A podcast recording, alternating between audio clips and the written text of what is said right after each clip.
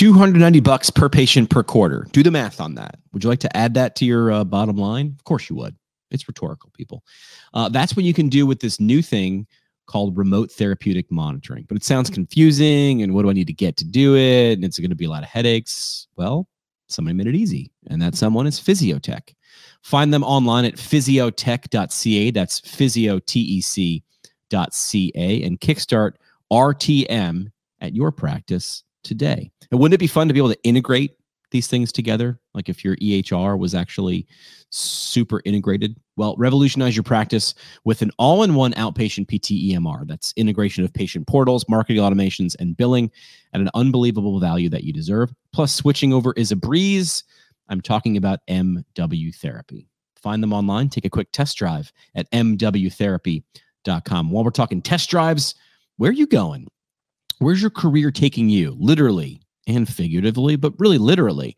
Embark on extraordinary patient care adventures with Jackson Therapy Partners. Their website is jacksontherapy.com, perfect for PTs eager to make their mark. Discover where your skills can take you at jacksontherapy.com.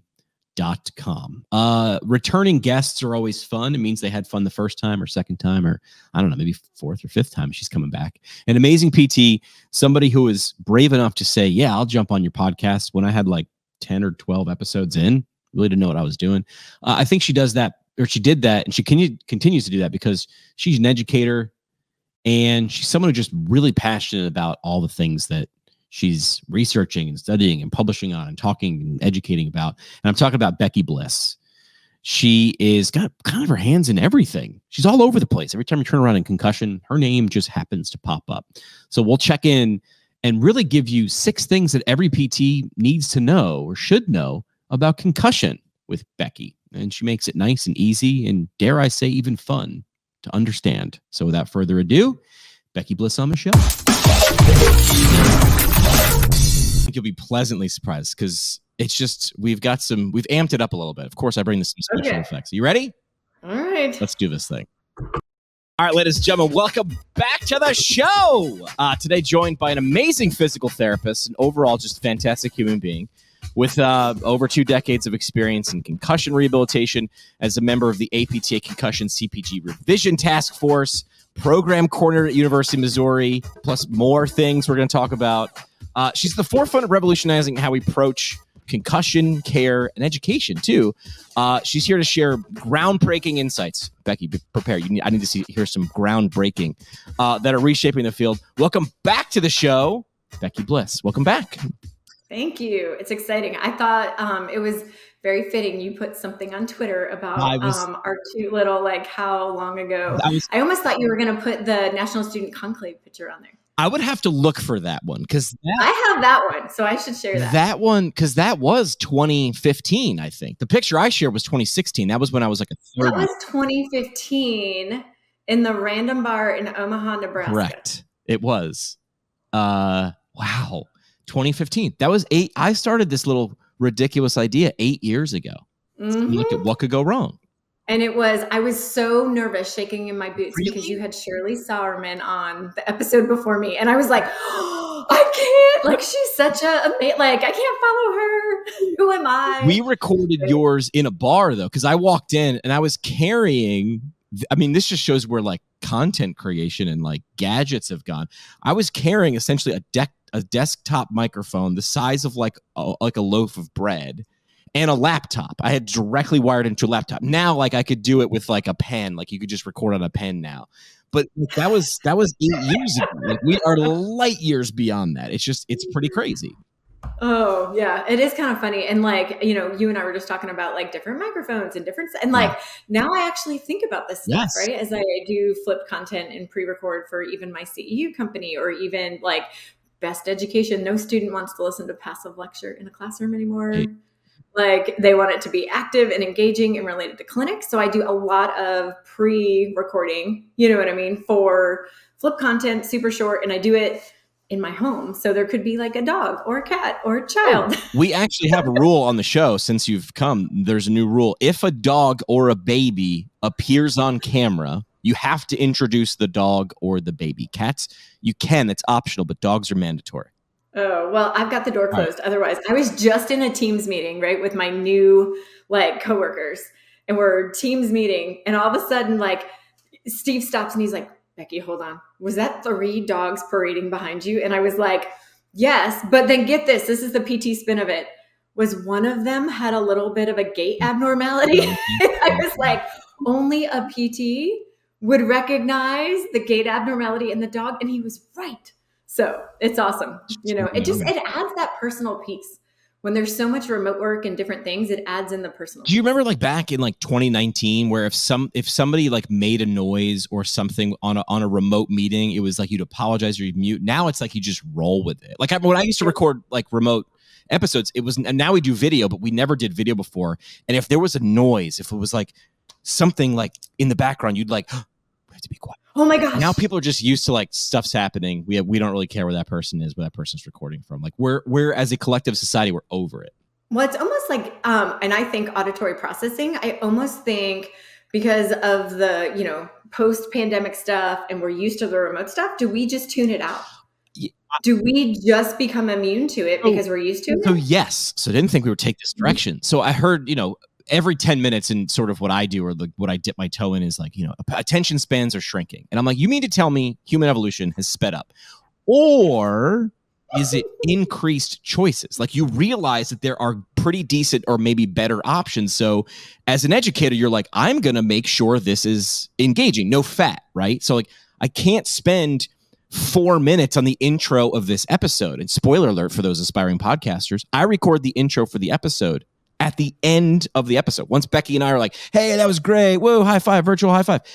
I then, when she hangs up, I record the intro because I want to be in the same vibe and energy. If I record it tomorrow, I'm not going to be in that vibe. I'm going to forget like one or two little nuggets. I'll be wearing a different shirt, right? Like for the video part. So we think about these things, but like, so I don't know if it's we have shorter attention spans or if we have more choices. Right. And then, of course, you've always got the like instant reward. Correct right? That's um, so, and that we're and interesting. So I'm reading a new book. Every time we talk, I feel like I'm reading this amazing book that I can. Share. I feel like you read a lot of books, though. Yes. So it's called. Uh, it's the new Adam Grant book, Hidden Potential. Okay, I I'm that's on my in my in my in my or my cart or whatever. Amazon. Right, and it literally talks about the like you know oh it's all about grit it's all about this uh, is it or is it about the like foundation that is laid and he rec- he literally goes back to um they look longitudinally across the educational systems and it goes down to even earnings when people are done, like in their life careers are higher, depending on who their kindergarten teachers were and the goal and the qualities and characteristics that were fostered, right? Pro social, so you can be social, determination, being willing to struggle and do uncertainties and not feel like a failure. So you talk about mindset, right? There's all these things.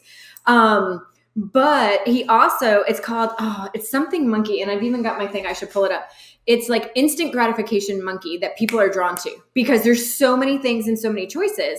So is this the easier route? Okay i'm going to choose that because something else might make me struggle. And it's all of those choices of different things that like we have to compete against. Correct. So for today's society and generation right? As educators or as knowledge sharers. Now i need to read that because this is what was beaten into me when I was a radio broadcaster, right? So I wasn't a morning guy. I was an afternoon guy, which meant I had some I had some latitude, right? But a morning show is very heavy talk. They'll play 4 or 5 songs an hour. Afternoon guy, you're playing 12 to 16 songs an hour, right? So like it's go go go.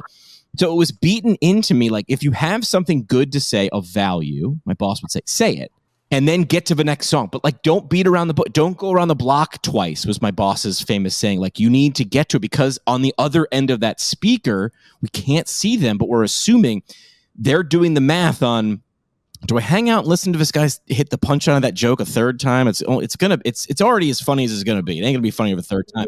Or he would say, "Listen, if you have something funny to say, say it. Then shut up and play some Pearl Jam because that's what they're there for. They're for they're there for this mix of things. So that, right. that sort of jives with my lived experience as a as a. I know it's interesting. I just pulled it. It said um, success is based on who taught kindergarten when they do longitudinal studies and then they survey teachers when these individuals are in fourth and eighth grade and basically the people that had that's tinder, kindergarten teachers that um, established proactive self-directed and curiosity pro-social ability to get along with your peers That's a big one. Disciplined, effectively pay attention when needed, and determination, um, take on challenging problems and persist in the face of obstacles, which is grit and resilience, right? So it's all of those that then are ranked higher, right? And then they actually have higher earning potential later on in life. So, so ah! I was not prepared for this. I cannot remember my so does it nursery school count too if that was the first one i went to or whatever like yeah okay so i don't remember my nursery school teacher's name but i remember a couple years ago my mom was talking about her she's like do you remember and i was like yeah i do i remember like lots of hair and i remember she was always like on the floor and she goes do you remember anything else and i was like not really and she said she had cp and she used those crutches she was like your it was Lofstrand crutches so she would intimidate and scare a lot of kids if she walked around because, you know, there's a couple extra limbs. But she spent, and I'm like, oh, yeah, she spent 90% of her day on her stomach or roll it like on the floor with the kids. So, like, I don't know. This feels like this jives because she was like in our, it was like this adult who's always above you was like, nope, I can't do that. I have to be like on your level. So I remember that about her. It was like she was fun. Yeah, like why? And I was like, I don't know. She's like, because she was in your face and she was like on your level and she was down there yeah. with you. And I was like, huh, maybe that. And now you're saying this. Maybe that did something for me. I know. It's funny you talk about that. And that's, you know, being a neuro PT, I've never, like, all my patients who come in in wheelchairs or can't stand up, like i'm so overly conscious of that. The first thing i do is go to my you know like go into tall kneeling myself or find a stool. Yep. so but, but, it does. There's this human connectivity yes. and approachability when you take that like little bit of power out of that you know? So no it is. It's so fun but this book is so good. And wow. it's all about coaching and fostering. And like think about this while you were in school or even like before you were in school like am i good enough? Am i not? Like you know yeah. always like what are we judging our students on? And sometimes like you know they have to get out of that undergrad mindset into like this is your profession. You're meant to struggle. You learn more through struggles and mistakes in yeah. these safe learning environment. Um, and it's not about grades anymore right? Um, and how do we and then like you know sometimes as as faculty you're like oh they failed this test. It's not they're not going to be a good pt well that doesn't mean diddly, right? I don't want to use any body words. Um, but it doesn't mean anything because like one exam score of a cognitive test does not define you who you are as yeah. a clinician or your clinical skills. Right. And so it is so great. And I'm just listening as I'm getting ready to take on a new role. Um, you know, and I'm just like, oh my gosh, this is it. This is the bread and butter. This is the like, you know, how do we take the kids that are, you know, maybe don't have some of these skills and foster it to get them because of this hidden potential that right. just has been recognized by our constraints of our educational system. Wasn't I forget the name of the type of education, but Skye Donovan was talking about this new paradigm that was talked about at ELC, where the competency based yeah. education, right, and the seven domains. So there's all these domains, and it's um, and I love it. Jean Timmer, is it Timmerman or Timmerberg? She's wonderful. She's on the big task force to do the Delphi studies. She'd be somebody fun you should have on. So when you ask me that question, Name that's drop. what I'm going to put. Name drop. Um, just about the future of PT education, and I think it would be good to get that disseminated out. But um, the big thing is, is like her big thing is, you know, it's not about the grades. It's not about this cognitive thing. We need to put these entrustable activities in the levels of supervision that we're okay with these students to have right? Like if you're not, if I'm not okay with my student at the end of the third year in graduation to treat my family, they need to be decelerated and we need to work on that, right? And so it's levels of entrustment. So competency based learning essentially, let me describe it and you tell me if I got it right because I wasn't there, but I just heard it from mm-hmm. from somebody who was there. So third yeah. But essentially it's like, you know, you teach you teach the lesson or you teach a module and at the end the goal isn't just be like all right at the end you take a test because that's what we do. We do lesson then test and then you got a 73 so 73 we're moving on. It's like no like what what was the difference between your 73 and 100 or a 90 let's right. figure that out before we move on because isn't that the point? Are we just are we just seeing what you picked up as fast as possible or is the goal to actually maybe maybe people will learn different speeds in different ways and that's hard to do. Right. listen i was told i was bad at math my whole life. Maybe i just needed to learn slower but because but jimmy's smart he's fast at everything else. Well fast isn't the point. The point is to yeah. move through it. So And do you have the essential skills that are deemed what is needed for a PT? Right. So if you're taking an exam, that's foundational knowledge, right? That's cognitive piece. That doesn't mean that you can take that and apply it in a clinical setting. Oh. So what are the benchmarks? What are the thresholds, right? And competency could be multiple things. You can do a pre-assessment. Think about this. Think about a kid that comes in who is already has their masters in kinesiology. If he sits through biomechanics and kinesiology, he's going to be what? Bored out of his mind, um, right? Right. So, how do you make it more learner centered that maybe there's a pre assessment in the learning management system? Like this module opens, right? And they take it. And if they score the threshold that you deem as what you want that to be competent, and for me, it's not 73, it's not 74, it's 80 something, right? And if they're already there, their learning pathway opens differently because they may not need all of the basic foundational stuff that they're just going to be click, click, click. This is boring. I already know it. Yeah. So they get a different pathway to get them to the end result versus somebody else who was a radio broadcast major, right. sorry, um, but who like doesn't have some foundational stuff. They need a different pathway. Sure and so they may that may look different to get to the same endpoint. Isn't that how the but test? it's not grades; it's level of content and what is the threshold that you determine. Isn't that how the test works? Like like root like basically the NPTE. It's like well, if you answer this, we'll give you a harder question. This is the books that I used to cheat at in in libraries. The Choose Your Own Adventure. It's like you're in the you're in the cave with the dragon. Do you want to fight the dragon or run? It's like if you want to fight the dragon, skip to page 93. If you want to run, page 227. I would always just hold my finger in the page and be like, go forward. Be like, no, that didn't look good. Go back. Uh-huh. It's choose your adventure. It should be. It should be personalized. And what isn't, right? These days, apps and and things that monitor me personally, it has to adapt. Or it, yeah. yeah, I mean, if it doesn't, something will, and that thing will win. And what medical education found um, was that when they remove grades, the anxiety of their learners significantly dropped. So then they were more intrinsically motivated to learn for the end result, which was taking care of patients, than for the grade. But what will people say now? Because when we tweet about this, people will say all the this is just snowflakes, right? Everybody's just it's just super easy. Now we're just handing out grades and no one has to try it. I used to walk two to and from school, uphill in the snow, both ways with no shoes, in, across broken glass. So, what does someone say to that, or do we just say we know better now? I don't know. Like, yeah, we know, we better, know now. better now. And if they're not like at the level of entrustment of no supervision that they would be able to handle a certain situation, they're not going to get forward, right? right? Like, I think that's a better check than the person who's a really good test taker and a really good memorizer who can blow through, still get the 4.0, but can't clinically apply. Yeah.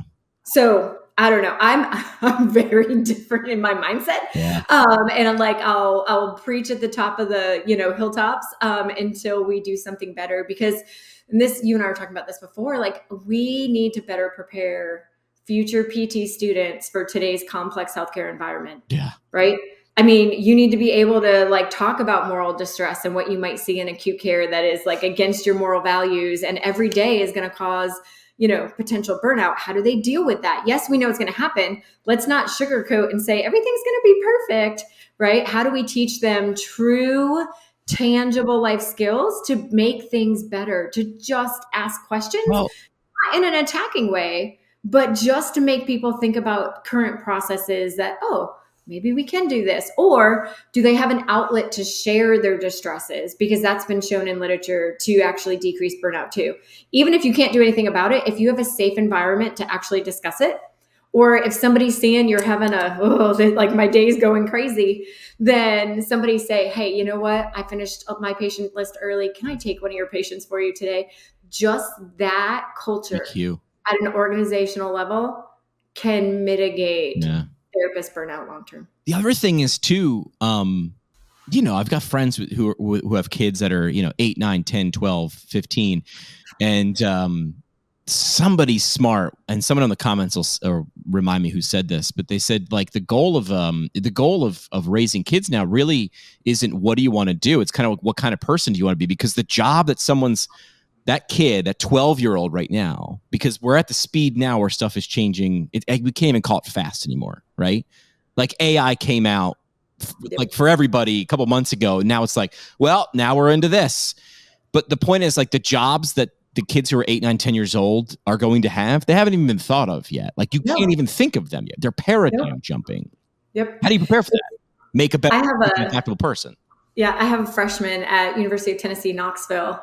Um, and I literally have turned, I mean, you know, just from parent to coach, right? Is she like, how is she developing social? All the stuff I just talked about with hidden right. potential, right? Pro social, determination, resilience, right? Curiosity. And it's been really fun. You know, my, I have to admit, my freshman, so you were just at Ithaca College. So that's yeah. where I graduated yeah. from.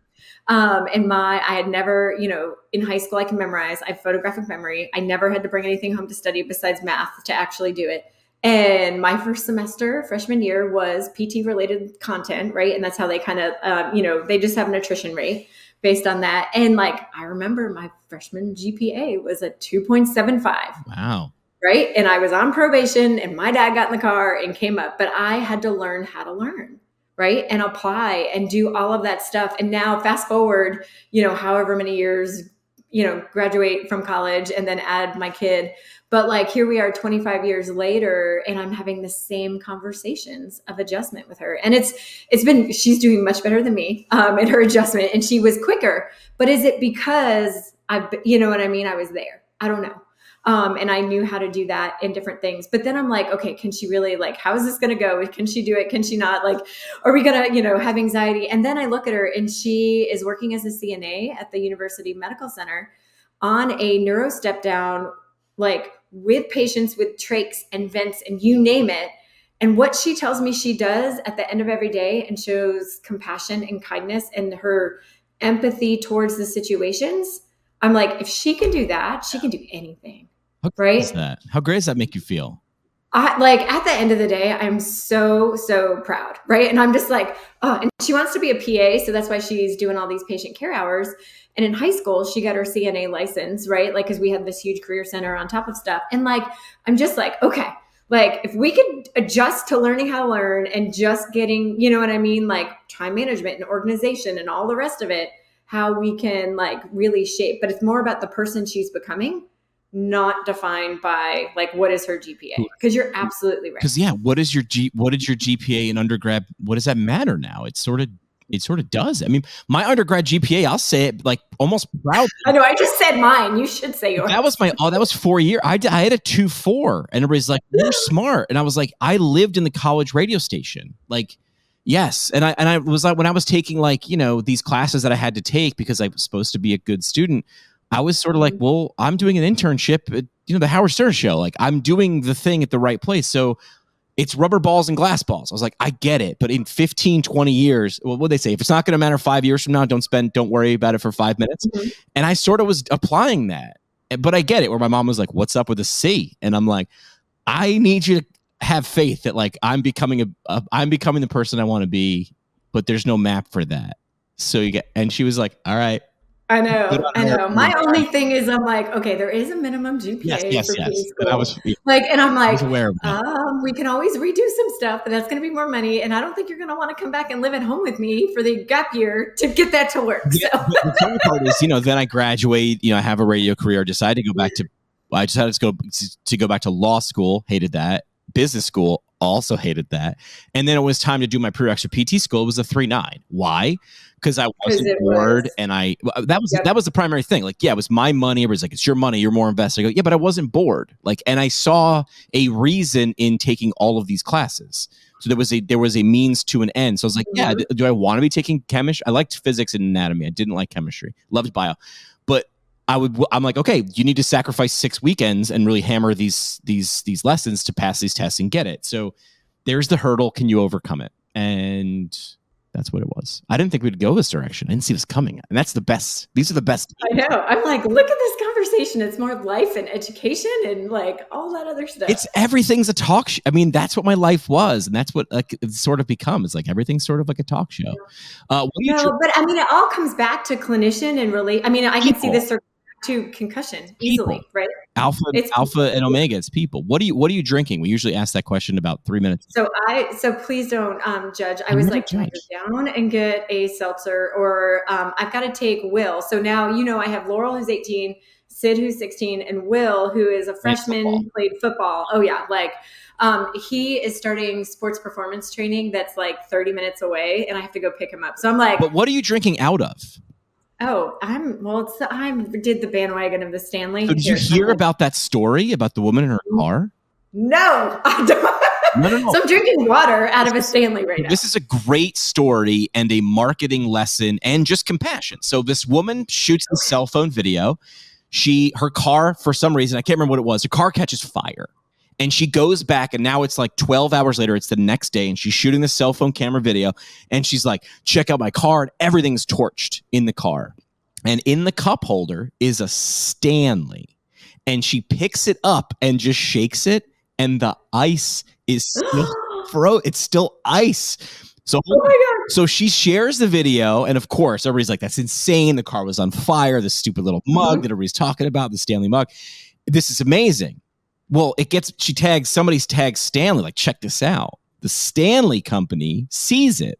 CEO grabs his cell phone, makes a video, and goes, "Hey, listen, you know whatever her name is. Hey, you know that's so unfortunate. We're glad to see the Stanley hold up. looks a little burned around the edges, though. We're going to send you a new one, and we're going to buy you a new car."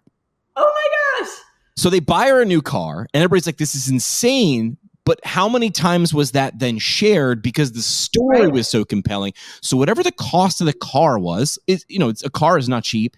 They got a hundred x value out of showing compassion. So like. Right. You can have compassion, and, and and again, the only reason is not for financial gain, business, you know, in, in advertising. But it was that when I saw you lift that up before, I was like, oh, that was a great story, and that was just a couple weeks ago. I had not heard it. Um, what's funny though, we went um, and spent time in Knoxville because Laurel couldn't come home. She didn't have a week off for Thanksgiving, so we went and rented a cabin. Yeah, all by ourselves, the five of us. Like you know, we played board games and Trivia Pursuit and Scrabble and like everything else. And I had gotten like we were leaving, and I had gotten. I'm like, all right, I want to take some coffee to go. I put it in a Stanley. I have a different Stanley that has a like lid to snaps because this one will leak if I'm right. And I'm like, let me, I've never put coffee in it. It's always been water. Let me put coffee in it and we'll take it when we're leaving to come back. All the way back, the nine hours, I burnt my mouth every time wow. I drank because it kept it so hot. I'm like, it's nine hours. Yeah. Like, why is this still this hot? Car fire. I mean, it's whatever is in that thing or these, you know, these crazy. So I'll, I'll, expect the Stanley Company to send both of us at least a box of uh, of these new things for us to give away. Something because we um, just yeah yeah. All right. Oh. Uh, first round brought to you by our friends at Owens Recovery Science, a single source for PTs looking for certification in personalized blood flow restriction rehabilitation training. Johnny and his team online uh, connect with them for the uh, the insight and the the the know how and the, uh, the the tools you need to apply properly in clinical practice at OwensRecoveryScience.com. Do you remember when I was a PT student and I randomly reached out to you before I think I interviewed you? and I was yeah. writing a paper for my neuro class, and I was like, I'm doing on concussion and vestibular. And you were just, you talked to me for an hour, you didn't know who I was. You talked mm-hmm. to me for an hour and then you sent me a Google Drive full. You were like, here, just take this and this and this and this and this. And I remember being like, this feels illegal. But like, but it's not. I literally I tweeted out this morning because a, a, a, girl had just said something about third year PT school, and she's like, "Any life hacks?" And I was like, "Here's a life hack: email if you have a project and you're stumped, or you're or you're not stumped and you're just super amped. Find three experts in your field who are experts in that, email them and say, I'm a student, always play the student card. You're paying for it, play it.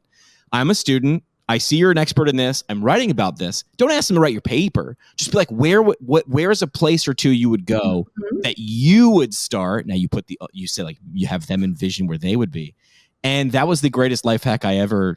I mean, mm-hmm. if this mm-hmm. podcast did nothing for me, I didn't, I didn't have to really like read books. I just talked to writers and authors and researchers. It was, it was the greatest life hack ever. Right. No, and that's my big thing. Like for my own personal mission, like I don't need to be, I don't want to be the expert. I want others to translate best evidence to improve the lives of patients who suffer, right, concussion injuries. Because I mean, it's just been, I mean, let's think about like the the spectrum and the pendulum of like cocoon therapy and now all the legalities and then CTE question and then like, oh, now there's the new six, you know, six consensus statement and all these new changes and how do we implement it? Because it's coming so fast. But then how do we change our language and actually give these people like hope that you're going to get better? It's going to be okay. Um, reassurance and avoid this protracted fear avoidance catastrophe like catastrophizing. Yeah. There's actually a new scale the concussion catastrophizing scale out there. Of course you would. um you know and so like how do we get it so that these people like truly believe they can recover and we can decrease the cost? Do you know that we spend more money on mild tbi and concussion in our healthcare systems than moderate to severe? Oh really? Yep why? Because of the length? Because we don't because of the like oh is this it? Do i still have symptoms? Do i need to go to the do i need to do this? Do i need to do that? Like instead of like it is concrete here's your mri right you have a severe tbi and here's what so it's insane that what you know the costs and the misinformation and the um and this is might be you know some somewhat of it is hysteria of like prolonged like long-term sequela and like do i let my kid like you said it will plays football. My kid plays football and he will always play football and i will you know what i mean? Unless he doesn't want to because of he just doesn't want to because he's six foot one 143 pounds like he's really fast as a as a wide receiver but he's only 14 and i know he's like he's like mom he got to practice take varsity reps this year and so like he runs the routes and stuff and he's like it just was so demeaning mom. Like i would be going and i'd be running the routes and i'd have to do a block and the d line would go dink and I would follow her. but I mean, it's so cute. And I love every aspect of like all of it and what he has learned. Like his football coaches have had a part in raising that child, in teaching him discipline. And you know, they have a they have a saying, and one of it's like brotherhood, who's on either side of I mean, just the stuff that he has learned, it's been amazing. And despite all of it, like he like kids need to learn that as we were talking about be good humans build character. And that happens with team sports. You know what I mean? Instead of like, yeah, you know, fear of letting them play. And then what do they do? Sit home on TikTok. so, so or Fortnite because the new Fortnite just got released, right? Yeah, like that, that is that was, and the new Modern Warfare also came out. All right, so. I know. I just gave that as homework to two of my um, football concussion high school kids that I had. I was like, "What Fortnite or Modern Warfare?" Yes. Really? Talk about what? Why? Because you because um, visual reaction so one uh, you know we're kind of getting we're kind of getting ahead here but like new consensus statement active rehab is key right 24 to 48 hours of rest and then integration and then you can actually let them go into some sub symptom right issues two to three above before they have to stop and so you know they were both three to four weeks post injury they come in they're both ocular motor reaction time kind of slow i'm like hey do you play Fortnite? They're like, it's coming out tonight. And I was like, I know, because I have a 14 year old. And I was like, your homework this weekend is to play. Really? Yes. And how motivating is that? How gamification is that? It's huge. And I'm like, think about this. You have to have full visual. And I, my one kid, I was like, so do you play on a computer screen? Do you, what do you play on or PC? Question. And they're like, question. well, I have a gaming monitor, but it's like a, you know, 14, 15 inch. I'm like, can you move your system to the big screen? And he was like, oh yeah. And his mom's like, oh, his dad's going to love this. You might need to write a note. So he moved his PS4 into the big screen. They had like an 85 inch, yeah, right? Yeah. Because what does it do? Gives full visual field. So I've got to pay attention here and then be peripherally aware, which is the exact thing they need back on the field. So, yes, I'm the cool therapist because I give my kids Fortnite or gaming or something. That's homework. Because it's decision making, it's reaction time, it's impulse control, right? I mean, think about all these things. The only thing it isn't is putting in the motor, right? Like of what they have to do, but it's getting all the priming it needed so that when they come see me in the clinic, now I can up the game of, okay, now let's do this, like running with a football, paying attention, you know, all the stuff. So, yes, I give my kids gaming. Have you dabbled at all in like the Oculus and things like that? Because yep. I mean, that's not even, that's immersive now. I mean, you're not even talking about peripheral vision. It's no. So, in my clinic, I have Bertec CDP Cave Virtual Reality. So they get immersed in cave. I've got the Bertec Vision Trainer, which is 2D. So um, they literally can do tasks like reaction time, go, no go, sequencing, like um, peripheral awareness with like images and flow. So I can put them in a grocery store, and that's 2D. And then I've got the Oculus, and they go inside there within like, you know, um, YouTube 360, Google 360. Yeah. They could be immersed early to see how they're doing. But then they also, um, it's called React, R E A K T. and it's all sports performance. They'll do a baseline and then based on their performance, they will then actually like do some training to do that. So like I had a D2 baseball player um, who like basically got hit 90 mile an hour into his left temporal bone at the plate so you can imagine going back to hitting, you'd have a little bit of a Jump. PTSD maybe. So like we actually worked on like a fine motor performance where you'd have to do something and then like quick reaction flying at his head, like and immersed him into that before he took live hits.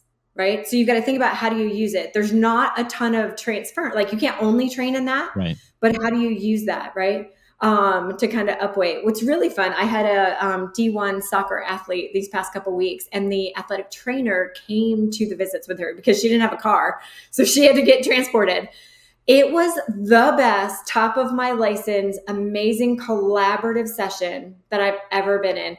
My manager was in the office next to me and she kept peeking. So when it was all done, I was like, hey, what's that? She goes, oh my gosh, I was just so jealous of your conversations and what that athletic trainer was adding to because she knew exactly her position, what she needed to do, what did the drills on the field look like. Yeah. And then I'm in there fine tuning reaction time, postural control, reaction time, but then also doing dual tasking. So I've got her looking at charts like color number, color number while dribbling a soccer ball for peripheral awareness.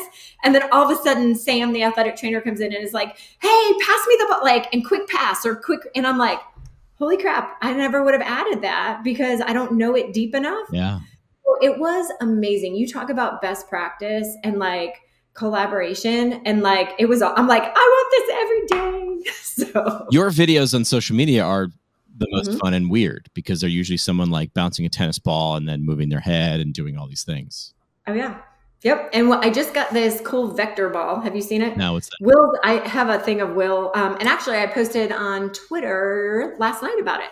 So it is a ball that doesn't bounce exactly where you think it's going to. So it's like a vision training ball. Okay. And then it's it'll bounce red, green, or blue with the light. Oh. As it bounces the oh. light, and then you give them like um, Joe Clark came on Twitter and said like, "Hey, I do like red is right, um, blue is both, green is left."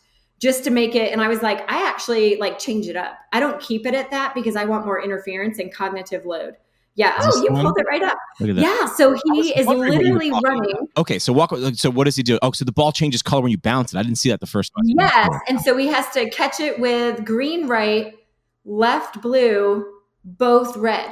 Do you see that? Yeah, I see it. But he's also got to do the motor task. Look at this kid and how fast he makes that quick decision. Watch this last one. He's like, oh, right. No, I need to catch it with the left. And he's accurate. Yeah. This is a guy I want as my wide receiver, right? Right. Making decisions. So, and yeah. So it's the upweighting of this before they return to play. I know. So that's my new, new fun little tool. But like, my biggest thing is principles of neuroplasticity like no kid is going to look at a target and do a VOR times one, right? Like they're like, this is stupid. Why am I doing this? Versus how do I make it salient and functional and task specific to what they have to be able to do? So that same kiddo, um, like was having VOR issues, but like he's getting ready to go back to basketball. So like tennis ball against like lateral shuffles while doing a VOR and trying to catch the ball. First couple times it was terrible. Okay, what's your homework? as long as mama says it's okay to bounce the tennis ball on the wall, go ahead. Right, right, right. And she was like, that's fine. Um, and then literally, right, like next time he came in because he practiced it and he saw it important and he thought it would improve his skills. Guess who could do it easily? Like it's it's a combination of like what's going to motivate your your client how are you going to make them better than before because of the risk of subsequent lower extremity right injury and how do we use principles of neuroplasticity to get at what they actually need to return to do and I think a lot of the times we under treat. We and we don't have enough transference from our four little perfect walls of the therapy clinic back onto the field. Right. And if you are not collaborating with strength and conditioning coaches, athletic trainers, and coaches for what that looks like, then missing out. You're you're missing the boat. You're missing yeah. out. Um, so all right, let's talk about like um, exercise and concussion management. Like we're looking at like this. This is like task training but how has it changed in the last couple years because like you're there you're like okay this is what we know now and what we knew a year maybe not even a year ago or a year mm-hmm. ago sort of changes like where are we right now as we record on like december 5th 2023 like how are we looking at exercise and concussion management?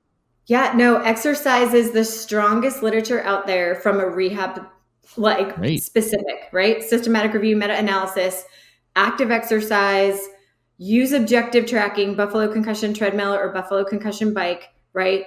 See, can they pass the test for exertional? Do they have any autonomic nervous system issues or are they just deconditioned if they haven't been doing stuff for a long time, right?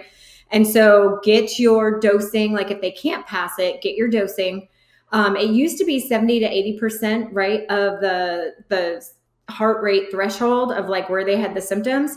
Leddy's work is now showing your elite, your professional, like your higher level athletes can start at 90% of that. So you're 90% of that heart rate threshold for them to start dosing five minute warm up, 20 minute in the zone, five to 10 minute cool down, and then progress from there and then retest and progress. So every patient I see, like they don't get to me, right? The earliest I get them is maybe seven days post injury. Right. I don't get to see them in the training, you know what I mean? Athletic training room or anything like that. And so, like, they're all starting with aerobic activity. I Buffalo concussion treadmill test on initial eval, even if it's at seven days. Like, you can do, like, there's been a prognostic and feasibility study that said it doesn't cause any long term or like adverse results. If anything, when they have decreased like ability to regulate their heart rate early. That's a prognostic of protracted recovery. So what's the exer or what's the like rehab for that? Exercise. So if you can start the exercise early you're going to get them back or get them so that they're not having symptoms. You know what i mean? Long term. So active recovery is key. You're always up in the game. Their first sign of a symptom does not mean they sit down. Um, the british journal of sports medicine with the new six consensus statement release has John Leddy. He does like a 20 minute on active recovery and exercise and how he talks to kids. And it's literally like, we want you back in school 72 hours after injury, back in school with, you know, adaptions if need be. And like, if you have an increase in symptoms, hey, it's got to go at least two to three before we think about like something, you know what I mean? It's not, oh my gosh, at your first sign of a symptom, sit down. What is that telling your client that all symptoms are bad and now they're going to have fear avoidance and, right, right. Mm-hmm. so it's a beautiful podcast. It's 20 minutes. He just tells it like it is. I love it. Um, and so that's what i give people now like listen to this. It's actually all okay. Like we've got new research that shows this is the best evidence is an active recovery. The other fun thing is like out of his lab during covid we did some journal clubs with him a concussion group nationally. And what he was finding was like just you know, kind of an association of the people that were all starting earlier had less vestibular ocular deficits um, because they're up and doing what? If you're walking on the treadmill, if you're walking, turn your head, you're already adapting. So you're not decompensating because you're moving. So yeah, active is key. Everyone needs a little, everyone needs exercise. Everyone needs BDNF, right? Like brain derived neurotrophic factor. Um, they need, you know, happy things and endorphins. And so we're no, built, we're built really on is. that. What's that? We're built on that. Uh-huh. hundred percent. So anyway, so that's you know, exercise is key, then a comprehensive evaluation, target what's going on from a trajectory model, and then make it functional and task specific. All right. So things change fast in terms of measurement. This is good because it means we know more and we're learning more and then we're applying what we learn to knowing more. Um, but it's hard because you also have to keep up with this stuff. Where are we with like the new tools like Scat Six, right? And then there's the SCOAT Six. There's a SCOAT Six, and there's a Scat Six. Um, yes. So the Scat Six is, a, on 15. By the way, we're just I don't want to say we have to keep up, but Fast and Furious is on like 15 or something. I don't know. I know. Hopefully, we're almost there. The Scat Six added in um, just more like longer digits for spans for different things, right? Like, so instead of five, they've got 10. They added in some complex gait tasks. Um, and there's also a like, you know, vision screen, vestibular ocular screen, like for some of those, right? So the SCAT 6 is supposed to be used within the first zero to 72 hours. At the 72 hour mark, then it moves to the SCOAT 6. The SCAT 6, there's a little bit of like ruffling because of injury timeouts in certain sports. So, like, for sideline assessment, right? Like think about wrestling. Right. There's not, right? You've got to make a quick decision. So, like, in order to get that done versus, you know, can I take them to the locker room and do an assessment, those types of things. So, there's some, you know, they've got to develop within their own rules of like what constitutes and then like further assessment. So, do I do it on the sideline and do that and make a decision? If I don't have enough time, what are, what's, how, what is going to be my ultimate stop to get somebody out? But then the SCOAT 6, which is the Sport Concussion Often Office Assessment Tool, was it's like the SCAT 6 on steroids because they added in this full comprehensive. I actually love it. It's not what my eval is because mine's more PT specific. Um, but it takes could take up to 30 minutes. Like what sports medicine doc has 30 minutes like per patient? Right. Right. So, you know, there's a lot of things of how do we actually implement this? These are all great. They're validated. They're wonderful because the VOMS, the modified VOMS is added to that. The dual test tandem gait, exertional testing, orthostatic screening, and then there's sleep, anxiety, depression, like screens, like all the stuff that could be potential for protracted recovery and screening it at 72 hours. So it's awesome. It's best practice. How do you implement that into your local context? So if you're talking about like the knowledge translation action cycle, how do you how do you adapt that to fit the needs? And can you use like here's your sports medicine office here's pt down the way do i do some and then do the exertion test send them to you know what i mean or do i use athletic trainers as physician extenders to be able to there's all sorts of logistics but there are two new tools out that were well um, released so you bring sort of like a, a, a social component into this which is like um, when someone hears concussion testing, they just hear like bad news Becky. Like you're are you going to sit him down? Like you're going to sit him down, aren't you? Well, if we don't test it, then we don't have to sit him down. But you're like that's not necessarily the case. So how do you win hearts and minds with the people that need to be won over? Like if someone's listening and they're like, I agree with everything Be- is Becky's saying. I, I agree. Like how do you not agree? This is what we know. But how do you win that social component if if someone is a physical therapist at a high school and they're and like how do you how do you convince a coach of these things or what are, like what would you say? Yeah. It's just it's the culture. Yeah. What we do know if is somebody is concussed and they continue to play, they are going to have a protracted recovery and it's going to take them longer. That usually gets it within the coach and the athlete right? Yeah. And so we see like got, we see this on like SEC football where people are like that guy, NFL football like that guy played. Look at that guy, and they're like next week like that guy again. Um, like, you know, here we are, 2020. Yeah. Well, and I I think a perfect example is using the tools to then make sure somebody's okay. Look at Jalen Hurts. Right. Right. On Sunday, he went into the concussion like you know like suspension. So he went into the tent, went into the locker room, came back, and he was clear. So it works both ways right? To make sure that these individuals are okay. Right, but they're scared um, when well we go on this protocol, it might not come out. It's like well. Uh, I think we're changing. I, I, I definitely think we're. I think that the you know what I mean. The translation of like the def like the protracted recovery if you continue to play subsequent stuff like all the rest of it i think it's starting to change you know not everywhere because there was some drama you know collegiate football stuff drama um, but I think the more that's out there, the more knowledge, um, the more that will change some of this. Well, that's the way it works, right? I mean, if you want to institute yeah. a pitch clock in Major League Baseball, you institute it in minor league baseball, and then by the time then those players grow with it to whatever. So it's like the people who are watching. Uh, what was the movie? What was the Will Smith movie? Concussion. Concussion. Yeah. Um, we did a movie review episode about. We did do a movie review on that. It was like, what was real? What was bull? And you were like, this was real. It's mostly real, right? It was mostly pretty legit. Mm-hmm. But like, yeah, just a little sensationalized, but that's yeah, okay. Right, right. So the idea there is, um, whenever you come up with, we know this now. Are you going to convince everybody to change overnight? Like, I got bad news for you. It ain't gonna happen.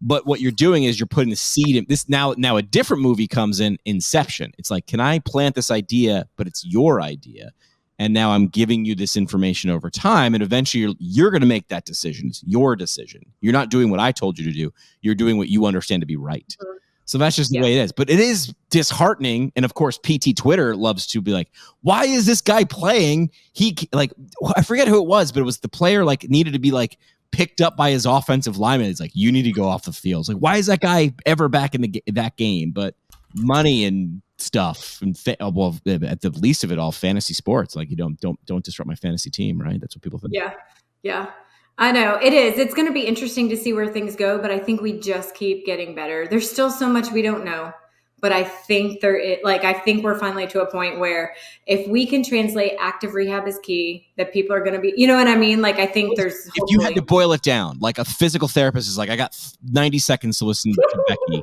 Like, what are the three things you're like, if you just knew these, we'd be 90% better. We're not all the way there, but we'd be great. What is it? Right. Um, I think so. This is my own like my hype thing with what's coming down the pipeline is preseason, like, you know, objective measures. Got it. of what can be used out there, like so that you have something to compare. We've done it locally at our high school. It's great. They're using the Sway app now. Um, they've got tangible, objective, like reaction time, impulse control, go, no go, cognitive screen, balance, right? Like we have more tangible um, objective data rather than just waiting for the athlete to say subjectively they're fine, right? Right. Um, active recovery, starting, stop cocooning, right? Active recovery, get them back in school. Fortnite. And then the like messaging behind that it is a recoverable injury. Like I think those are my my top three things. Um, you know, it was fun this year. The, JV. Will played um, freshman team JV, and then he did so, he dressed varsity, never played, but just for the experience. And we were away at a freshman game, and the athletic trainer doesn't travel for the younger kids' games. And what I love about the culture of their environment for who he plays for, the coach is very supportive of like if you think something's going on, you need to let somebody know. And so one of the O linemen got hit, got up, and then the next play ran the wrong route based on what was called. And somebody was like, Hey, buddy, you okay? And he was like, Yeah, I'm kind of foggy and like my vision's all off. Mm-hmm. So, guess what his teammates did? Mm-hmm. Like, hey, and they told somebody. And then, like, it was really funny because Will is like, I think Will was one of the conversations, like, Hey, do you want me to get my mom? And I'm like, and he's like, well, what do you mean? He goes, so then Will had gotten some turf burn and I like, he starts calling me from the stands. I'm like, you better not be showing me your turf burn. You suck it up, right, buddy? You need to get, I don't care about your turf burn. And it was like, I totally thought he was just complaining about turf burn. And he's like, mom, I need you. And I was like, what's going on? He goes, we think, you know, so-and-so's got a concussion. Will you take a look at him? And so I had, you know, I know this got sick, so I know the acute assessment poor kid like just standing on the sideline. And his mom's a pt but not a neuro pt so like standing on the sideline doing some stuff. He can't say months backwards. Oof. he can't follow like directional control for his poor little eyeballs for a screen and like tandem gait is terrible. I'm like buddy you're done. I'm sorry. He goes no it's okay. Like i don't want to like cause any more problems. Well, so culture. the culture, yeah, culture. matters the most. But i like i truly commend these kids for standing up for their teammates too to say like buddy, what route were you running? I was going to say so, 20 years ago that wouldn't have been the case, but I don't know if, ten, if five years ago that would have been the case. We've yeah. been sucking. So then, yeah, what was super fun is I text the head AT. I'm like, hey, I kind of, you know, just did an acute assessment. This is what's going on. I think he's fine. Like, blah, blah, blah, and this, this, and this. He's like, thanks so much for managing that. Like, you know, and I've helped him upgrade his concussion protocol um, as well. So he's doing all of the things. Like it's just a great, great community, and I could not be more proud of like all the changes we've got going on here, even just locally in Columbia. You've got something that um, sort of falls in line with that in terms of multidisciplinary approach. You've got a the Mizzou Multidisciplinary Concussion mm-hmm. Conference presented by you. It's presented by you, so no pressure. Uh, what is that? Tell people about. It. This is our third annual. So we do. Um, so basically, like I did a couple, we did a whole knowledge translation project that we're actually like in the process of writing up as a manuscript. But like for sustainability as part of the knowledge translation action cycle, you've got to still make sure people are doing like evidence based practice. So once a year, we offer a conference of like all the new things. Um, and so this year, we're really going to focus on the consensus statement what's going on, what's new, how do we change things, what's added to the objective exam. Um, and then how do we treat this and who's the multidisciplinary team? So we've got both in person and um, virtual options. I know. So um, if people want to do it from all over the country, they totally can join virtually. Um, we do it kind of fun where like you're part of the the audience and the way that we do it with iPads and like different things, but then also get to join in a different way. Um, and then we also have a moderator the entire time for any questions from the local like virtual attendees. Nice. So I know. So we've we've always had some virtual people that work out really really well. Um, and so yes, we've got that coming up February 10th, I think. It's the weekend before CSM, so I think 10th, it's seven thirty to five, and we'll put the link in the show notes, and everybody has. Okay. Uh, yeah, and they can just register online. Students, any students that want to attend it's actually super cheap.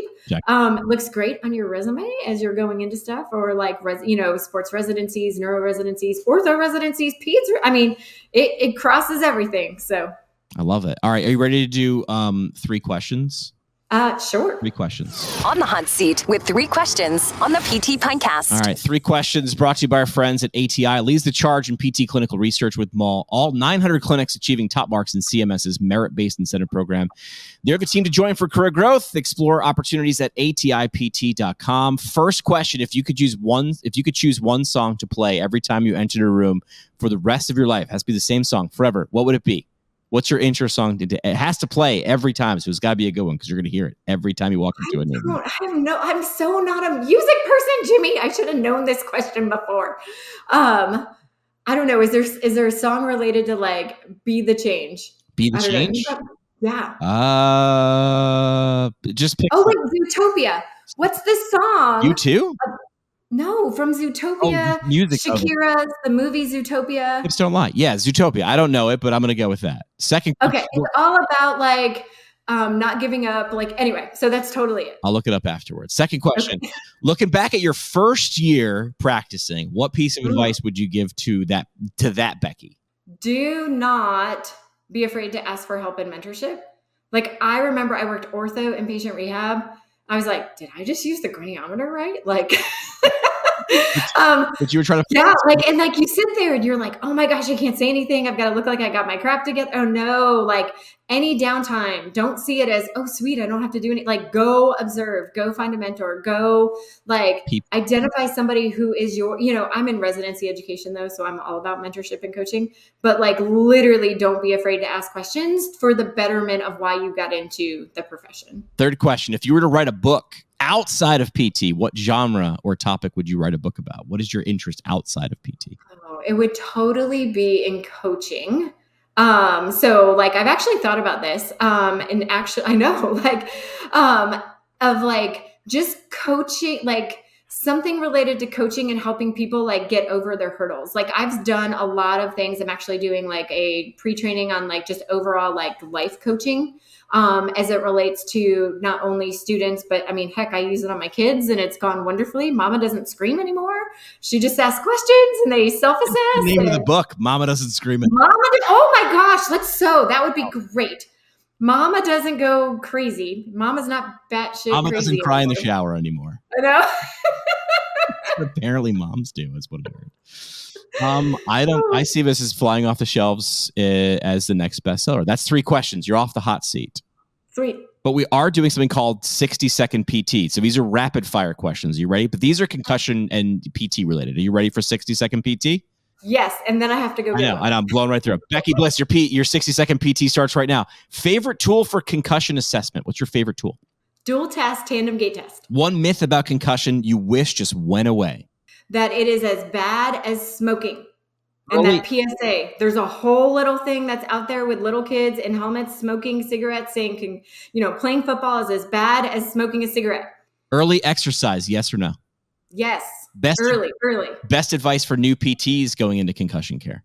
Um, really take a look, like be familiar with the current guidelines. So the APTA concussion CPG and the concussion like the new six consensus statement. Like make sure you know what you're talking about and you know the current protocols otherwise you're behind. One word to describe concussion rehab. Super fun. Photographic memory boon or bane? Does it help you or hurt you? Oh it totally helps me all the time. Totally. I even knew yesterday in the clinic when my kid came the um he did he repeated the sensory organization test and he literally had on these like shoes that were so cushiony and it showed like somatosensory wasn't great. And I was like, dude, you wore your slides the first day. We need to redo this in your socks. He goes, how did you remember that? so yeah, it's great. It's kind of fun. It's like scary. All right, you're off the hot seat for uh, your 60 second PT. Last thing, as you know, we do is the parting shot. This is the parting shot. Parting shot brought to you by the Academy of Orthopedic PT. Find them online at orthopt.org. Uh, current concepts to help you take that OCS exam. What would you leave with the audience? What's your parting shot, Becky Bliss? My parting shot is be the change and elevate practice. Don't do the status quo. Don't do what's easy. Your biggest limitation is your own creativity when designing your like neuroplasticity based intervention. There it is. Becky Bliss. Uh, appreciate the time again. And uh, are you going to CSM? Or are we going to run into each other at CSM? Yeah, well, I'm going to CSM. Let's take a picture outside in front of the big uh, poster. We'll, oh, that'd be perfect. We'll one of those like, remember, yeah. this is how it started and this is how it's going. All right. Uh, they say the best conversations happen at happy hour. Thanks for coming to ours.